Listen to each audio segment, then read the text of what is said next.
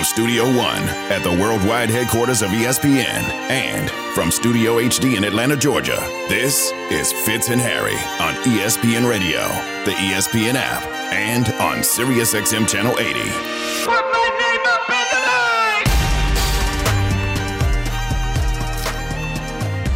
It's Fitz and Harry on ESPN Radio, the ESPN app, Sirius XM, Channel 80, and your smart speakers. Harry Douglas, Jason Fitz, presented by Progressive Insurance. And we start immediately with breaking news. We have a Woj bomb. Adrian Wojnarowski just tweeted out Warriors all star forward Andrew Wiggins is nearing a return to the team and is expected to be back early this week. Sources have told ESPN's Adrian Wojnarowski Wiggins has missed 22 games attending to a family matter. Now, we'll get to other teams in the West, but Harry, this just came across the board. We haven't talked about this at all. Uh, we just got this information, and all I keep thinking when I first see this is you have been passionate about one thing with the Warriors over the course of our conversation uh, for months at this point, and that is we have no idea what they're going to be in the playoffs until we know if they'll have Andrew Wiggins. Yeah, I see. I see this news. I think it's huge for Golden State. Hey, don't be t- telling lies to the people talking about we ain't talk about this. Yes, we did in our damn pre-show meeting. We talked about it, Fitz. Remember I said, because I, I literally said this this morning. I don't know about the Warriors if Andrew Wiggins isn't there because what he's able to provide. He's that third guy that you can count on being a scorer. He's also that third guy you can count on as being an elite defender, as we've seen him do in the um, in the NBA Finals last year. He's just an all-around player that's good for the game of basketball, that's dynamic for the Golden State Warriors. And if he wasn't going to be back, I didn't see how Golden State was going to be able to compete for a championship and defend their crown. Now, if he does come back, that changes a lot of things. Now, I don't know what his basketball shape is or whatnot, but I'm pretty sure he's been working out while away. But, you know, game playing shape is different from working out playing shape. The Warriors do have an opportunity if Andrew Wiggins is on the court. Without him, I didn't think they had a chance to win the championship and defend their title. With Andrew Wiggins, this shakes up a lot of more things. But a lot of teams in the Western Conference, man, they have all kind of things going on. But one team that doesn't have a lot going on right now in my eyes, I think it's the Los Angeles Lakers. fits. You, well, I mean, certainly you have been high on uh, all year on the one thing that the Lakers need to do. Like th- this has not been rocket science in the mind of this show. Uh, it has been clear since Le- since LeBron got hurt the first time uh, that we looked at this and said, okay, what needs to happen? And and Harry, frankly, has been clear on it from the outset, including the day after LeBron's injury. Uh, he was on Keyshawn JWill and Max. My guy Harry was there, and they asked what AD needed to do, and this is what Harry said then on February twenty eighth. He better dig the hell deep then. like he, he he's up. He, he's up. And I, and I get it, Jay. I get it. But he's up. The, the the king is down. The king is down. When they brought you over to LA, you were supposed to take all that pressure off LeBron. It was supposed to be you becoming the guy. Now it's the time for you to become the guy and be the guy. So you're up in my eyes. So mm. th- the question is, how would that work out, Harry? We've seen that over the last uh, the last week, particularly. Uh, he has heard the call. AD heard the phone ring and he picked it up and he's like, "Yes, Mr. Douglas, what can I do?" Well, I'll be honest with you. I think it started like with that game right there. Um, since LeBron James got hurt, Anthony Davis is, is averaging 28.7 points per game. He's being a dominant force in the paint.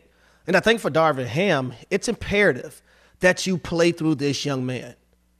D'Angelo Russell, Anthony Davis, and LeBron James, I don't think that combination, when all those guys uh, have played with one another, I don't believe they've lost a game yet, to be honest. And I just love the dynamics of this basketball team when everyone is healthy. But the ball must go through Anthony Davis. If it doesn't, then a lot of things are going to be up in the air. When you have a guy in a big like AD, and I, I know AD very well uh, from his playing days, not on a personal relationship, but when my brother Tony Douglas played with him in New Orleans. And I've seen the force that he was on the basketball court then. Now you add a LeBron James around him, a D'Angelo Russell, a Austin Reaves who's been stepping up, Malik Beasley coming off the bench. Now is the time for Anthony Davis for everything to go through him. And if the Lakers want a chance at getting to an NBA championship, that's where it has to start. And then also Anthony Davis has to be an anchor defensively. That's why I think this basketball team is at at the moment. I, I think it starts with AD, but it also starts with Darvin Ham. And that's something that I've said over the last week, too, is that Darvin Ham has got to make sure that he's getting AD involved in this game repeatedly, every single night. It's really got to be a focus from player to coach. Darvin Ham, the coach uh, of the uh, Lakers, said at his press conference, uh, he talked about Anthony Davis playing well during this road trip. This is what he said. You know, we always said we want to get stronger as the season gets longer and be playing our best basketball at the right time well, the time is definitely right, and uh, everybody's in a good, good, good rhythm. Um, and, you know, starting with him first and foremost, he um, he understand he understands wholeheartedly what we need him to do. And uh, he's coming out and trying to do that, you know, on an individual basis. But playing within himself, playing the ball, playing the game the right way, really not trying to force anything, and definitely not settling. You know, just being in attack mode the entire time. So it's great, and, and, and that energy and that rhythm is trickling down to the rest of our roster. Now we have he, the. Go ahead. Here's what's unique about the situation now. You look at the Lakers, right, and you look at the standings in the Western Conference. They have the seven seed. They have 40 wins, 38 losses. The Golden State Warriors, who are right above them, have 41 wins, 38 losses. And then the Clippers, who they do play again, they do play again, has the same record as the Golden State Warriors, but they sit in the five seed if you're the Lakers right now and you're sitting at this seven seed, you don't want to be in no play-in situation when you see the prize of you know solidifying a spot in the playoffs, not the play-in, but the playoffs are right in your hands. Your last four games, you have Utah twice. Uh, your next two on the road at Utah, and then the Clippers, which is on the road, but technically it's in the same building that you play in. But then you have a game against the Phoenix Suns, and then you have Utah again to end the year. That game, they need to win all of them in my in my opinion, but that game against the Phoenix Suns is really, really a game I'm going to be paying attention to, Fitz, because it's a lot of things that we can probably see from that matchup alone that's on Friday night. Yeah, well, 100%. And now you're looking at a, a Lakers team that could rise as high as to the five seed. I mean, that yep. Suns Lakers uh, game could be a preview of a first round matchup. And if you're the NBA, that's a little bit of a disaster, right? Like you kind of want the Lakers Suns, if that's going to happen, to happen even later. You know, it, it is interesting because part of this is about uh, the two teams are now connected. When you talk about the Warriors getting Wiggins back, that's important because part of this is about the implosion of Golden State. They're five and five in their last ten. I know that doesn't sound like implosion, but when the Lakers are seven and three, and when the entire West is so tightly packed together, you just can't drop games, you know? So if you're Golden State right now, you're looking around and trying to find a way to keep yourself in the playoffs instead of the play in. You're going to have to win everything that's left in front of you. And if you're the Lakers, you're going to have to continue to keep the foot all the way down and, and try and keep the gas pumped to the point that you can continue to win every one of these games. There's no opportunity for load management. There's no opportunity for an off night going into the playoffs. The Lakers have too much on the line. But realistically, you're right. Like, I'm the one that has said for a long time, the Lakers are done. The Lakers are done. And now I'm like, my God, I might have to eat some crow here because suddenly they're playing well enough that they get into the playoffs, and this is a worst case scenario for a lot of the West. Uh, if a if a healthy Lakers team that's on a roll that seems to have figured out how to use their spacing and shooting better over the course of the back half of the season comes in with AD playing as well as he's playing and Le- LeBron knocking the rust off. I don't think anyone wants to face that team. Like that is more difficult than I've wanted to give it credit to for the last two weeks. Yeah, and I think the Warriors really did themselves a disservice losing to a Denver Nuggets team without Nikola Jokic. That that that that was a loss that they couldn't afford to have. They only have three games left. Uh, Oklahoma City, the Thunder, they're in a dogfight, you know, to put themselves in a position to be in a play-in situation. They have them on the schedule left. Sacramento, at Sacramento, we know what they've been able to do this entire season, and Mike Brown leading the charge for those guys, along with De'Aaron Fox. And then lastly, they finished at Portland. Um, I, I don't think that's going to be you know much of a challenge but those first two, Oklahoma City and Sacramento, the Warriors could easily lose any of those games. Easily. Uh, yeah, this is going to be wild going into the playoffs because there's so many scenarios where you could end up with something as crazy as Grizzlies Warriors in the first round for the Grizzlies. Like right, like the number of different dramatic outcomes we could get is pretty staggering. Anthony Davis has been getting it done. Getting it done brought to you by Grainger with supplies and solutions for every industry. Grainger has the right product for you. Call or click grainger.com or just stop by. All right, we'll keep breaking down the NBA news. I'm sure it's early in the day. We'll just have plenty more bombs to give us. But in the meantime, why one team is one win away from joining the elite of the elite. We'll tell you about it next. Fitz and Harry on ESPN Radio and the ESPN app. The UConn Huskies will play for a national championship. When we're playing harder than the other team, which you know we're able to kind of you know body blow our opponent. I think Dan Hurley put it best. They just wear you down. Sound courtesy of Westwood One NCAA Radio Network. Fitz and Harry, the podcast.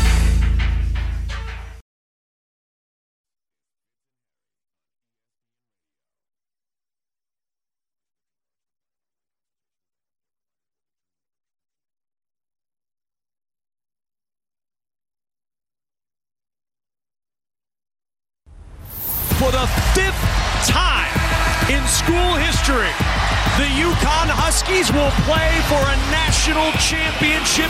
When we're playing harder than the other team, which is our calling card, Go rebound, Karam's right to Sanogo for an easy two. you know we're able to kind of you know body blow our opponent. When you look at this Connecticut team, they can beat you in the post. They can beat you with the three. I think Dan Hurley put it best. They just wear you down. Sound courtesy of Westwood One NCAA Radio Network.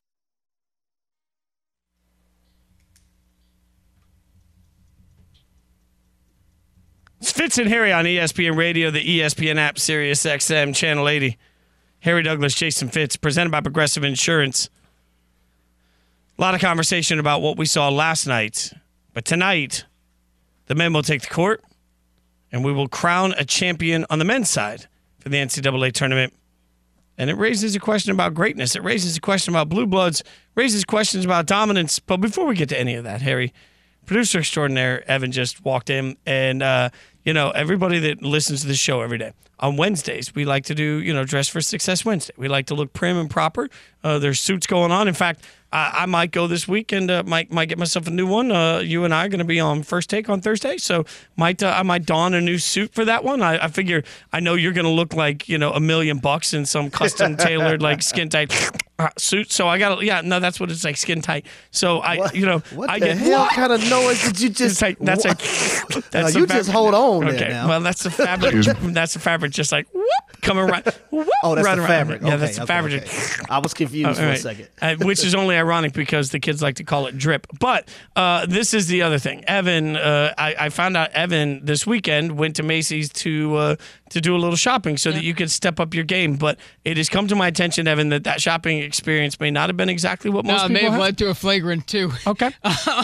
So I was. Uh, so I have to explain this. This is important context. The Macy's by by ESPN uh, in Bristol. It's in West Hartford where I live, and there's two separate Macy's in the mall. So like one of the Macy's has men's and a couple other things, shoes and all that. the other Macy's has everything else: kids, women's, like home cookware and stuff. So that's important context because I went to the men's Macy's first. They had a ton of sport coats on sale. I bought two sport coats, bought two new pairs of pants, mm-hmm. bought a new dress shirt. Like really, really like dressed. Got got really like ready for Dress for Success Wednesday for the next couple of weeks. My wife then had to go to the other Macy's and get something for her niece, who's nine. Birthday was yesterday. Happy birthday, Lily. So we went up to New Hampshire for that. My wife, as she's looking, I'm like, I'm a small guy. Let me go see how much the kids' sport jackets are and do I fit into them. So I go, I try one on. It is an 18 regular. So so in men's, I'm a 36 short. 18 regular. It's You just want a jacket that says regular on it so you don't feel short. Go ahead. So lengthwise fine. The sleeves were fine, but it was a little snug. It was again, mind you, it was a kid's jacket, so it should be. I was really trying it on to send you guys like a fat guy little coat video, but then it fit me too well to do that. So then my wife's like, "All right, now you should try on the next size up, the 20 regular, and see if that fits." The problem was that was actually too big for me. So I tried on a kid's jacket that was too big for me. It was so embarrassing. What? Here's the worst part. As I'm taking off the kid's jacket, a kid who should be shopping in the section sneaks behind me. I go to take the jacket off and clock him right in the head.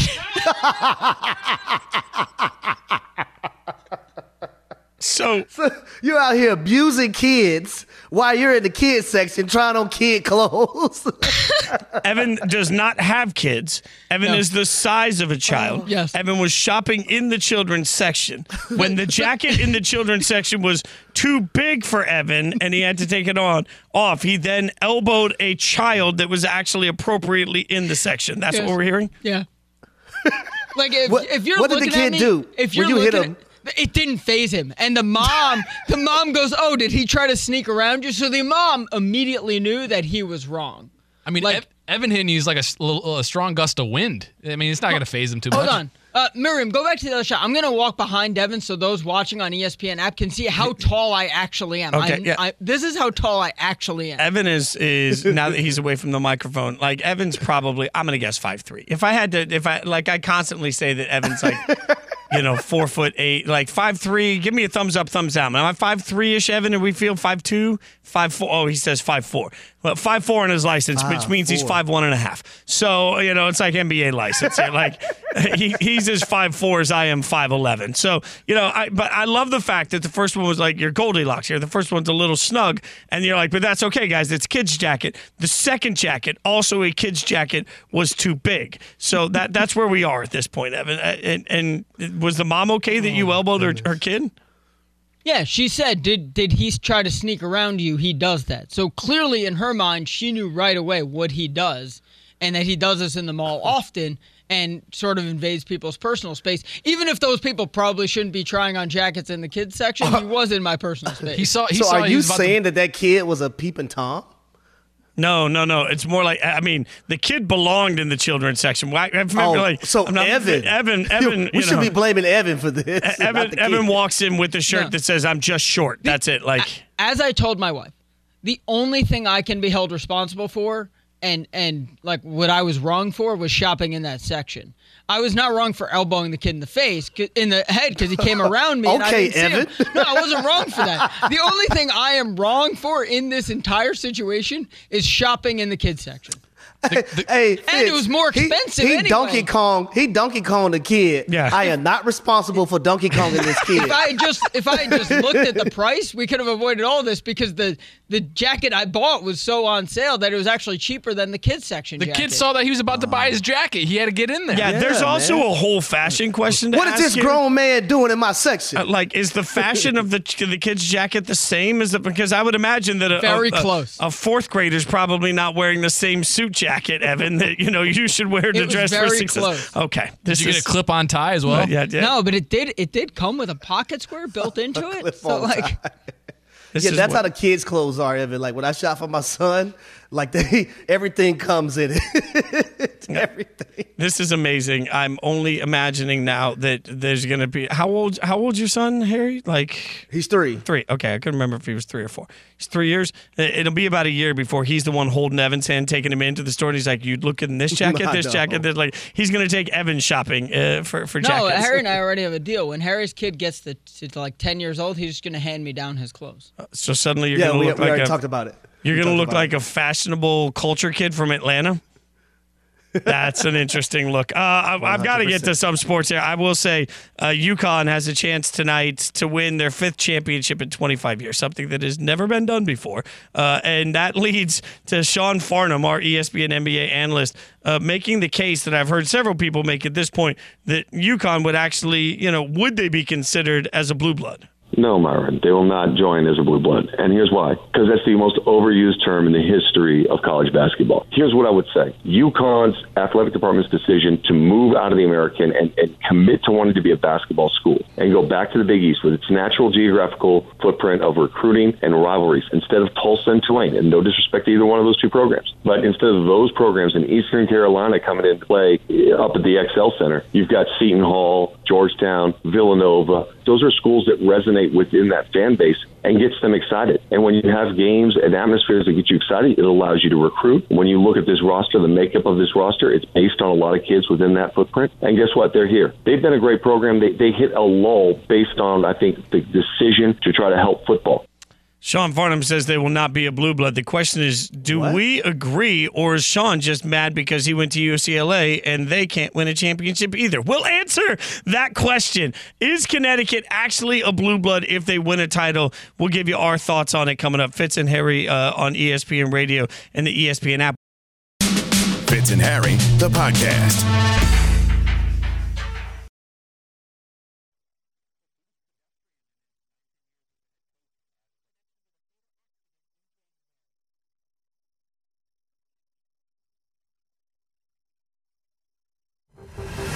Larson banks it in. My goodness, it's wizardry. Morris into the paint, leaning and hitting.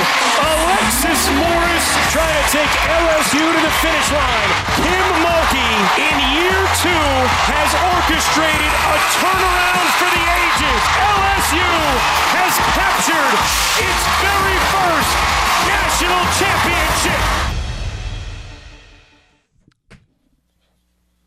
Congratulations to LSU capturing their first basketball championship. Fitz and Harry on ESPN Radio, the ESPN app, Sirius XM Channel 80. Harry Douglas, Jason Fitz. We'll get to that in a second. But Harry, I uh, I almost got myself just walked out of the whole company. Like they would have just uh, escorted me off the campus. Uh, the, I don't even know. Like uh, people would have they would have boxed my things and mailed it to me. As I I had to tinkle during the last break, and you know that I've got the bladder of a child, right? So I go to the door, and these studio doors at ESPN are very heavy. For anyone that's never seen a studio, like it's all glass, it's all soundproof, so the doors are very heavy intentionally. So I'm opening the door, and you know you just really get used to yanking the door open. As I'm opening the door, because I'm not paying attention to anything like the idiot I am, I don't realize that the great Christine Lisi is pushing on the door.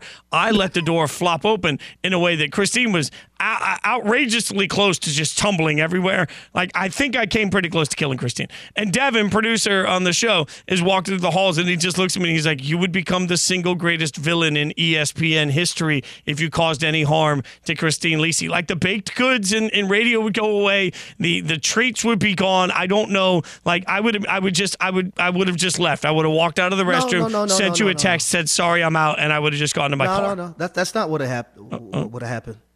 Put your hands behind your back, sir. Get- put your hands behind your back.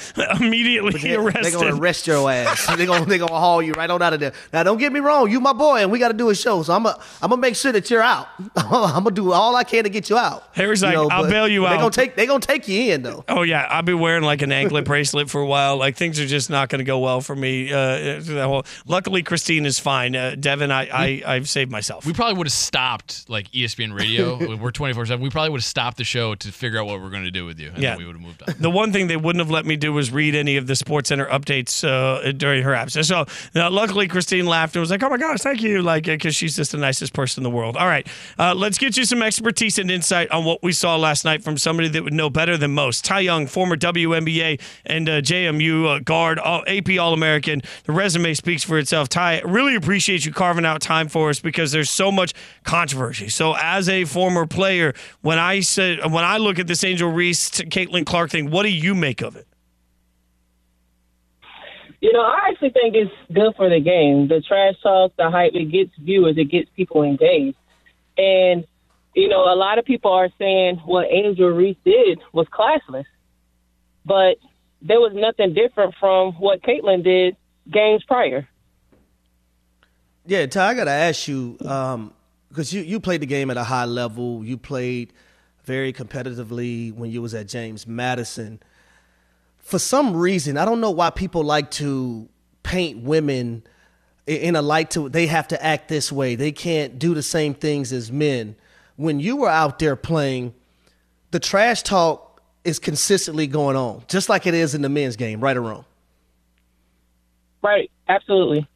So when people look at Angel Reese as being classless and but you know, Caitlin Clark is being praised for it, what's your mindset? Because like you just mentioned, I think it's perfect for women's basketball, and I think there was nothing wrong with what Caitlin did. I thought it was nothing wrong with what Angel did. But from a competitive standpoint, talk about how women compete at a high level just like men do.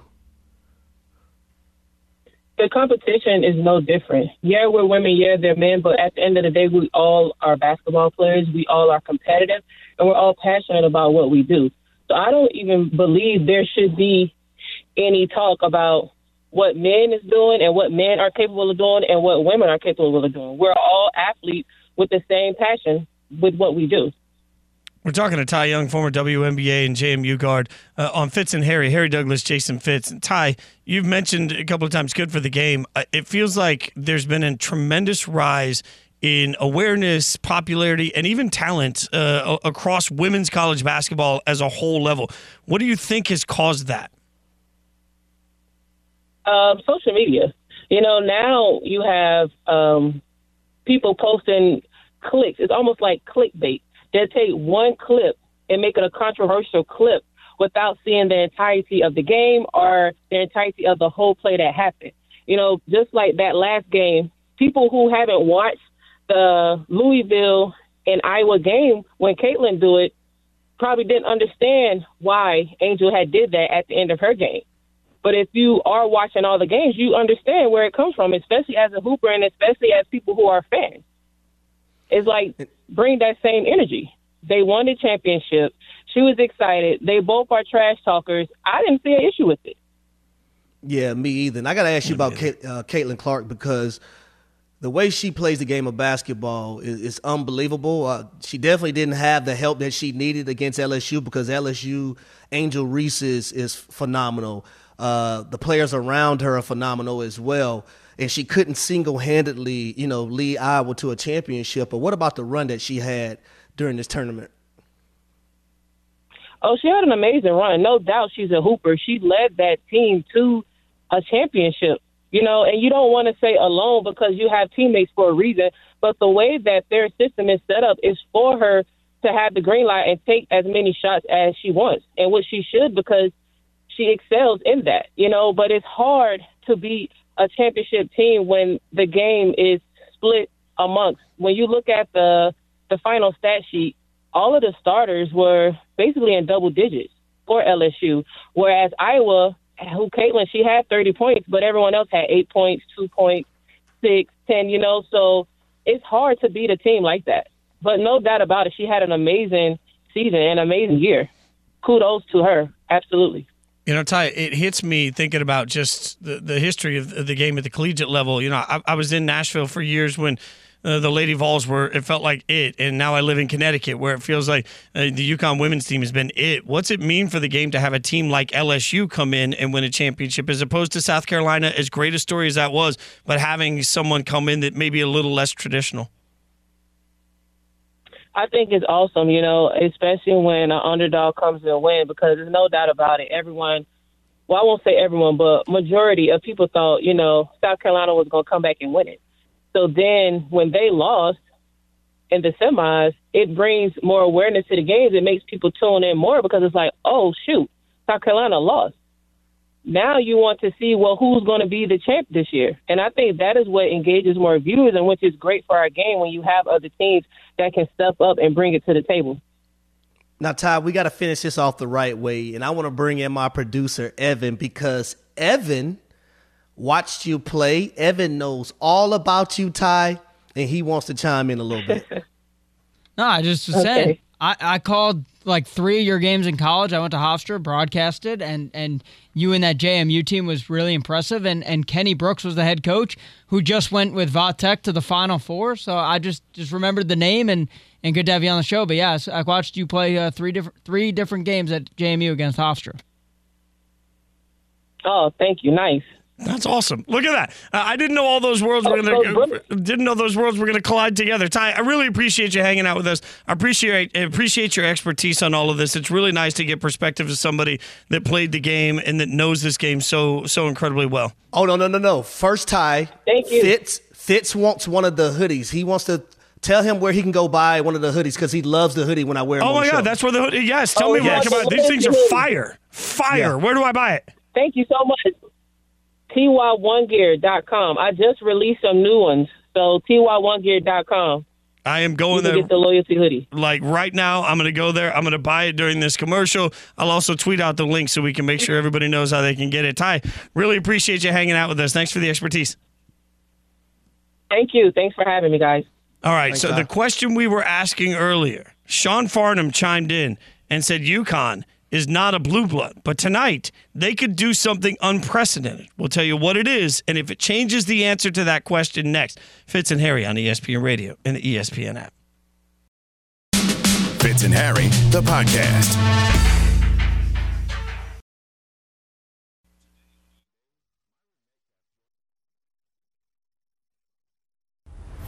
For the fifth time in school history, the UConn Huskies will play for a national championship. When we're playing harder than the other team, which is our calling card, Go rebound, Karam's right to Sanogo for an easy two. you know, we're able to kind of, you know, body blow our opponent. When you look at this Connecticut team, they can beat you in the post. They can beat you with the three. I think Dan Hurley put it best. They just wear you down. Sound courtesy of Westwood One NCAA Radio Network.